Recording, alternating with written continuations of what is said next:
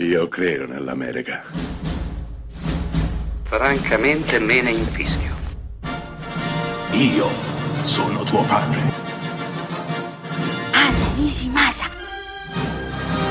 Rimetta a posto la candela. Rosa bella. È giovedì, questo è Close Up e come tutta la settimana parliamo di amicizia.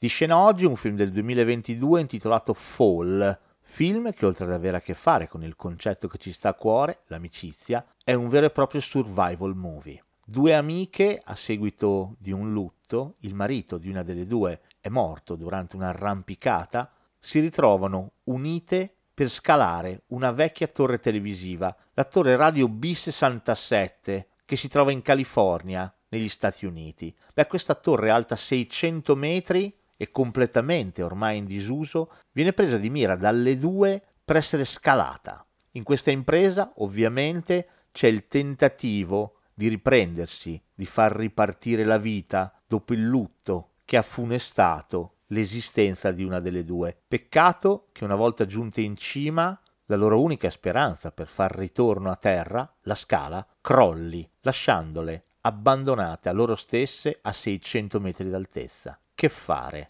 Tentare in tutti i modi di sopravvivere contro la sete, la fame, la stanchezza e gli agenti atmosferici. Fall è un film tesissimo e anche estremamente intelligente. Lo è perché sostituisce al classico canovaccio che di solito ammorba questo tipo di film un approccio più partecipato, più diretto, riuscendo a costruire un colpo di scena assolutamente inaspettato, che ovviamente non vi rivelerò, e riuscendo in buona misura a restituire allo spettatore l'ansia e le tribolazioni delle due giovani protagoniste. Non una pellicola rivoluzionaria, per carità, ma ottimo cinema di intrattenimento. E a volte, fidatevi, è sufficiente.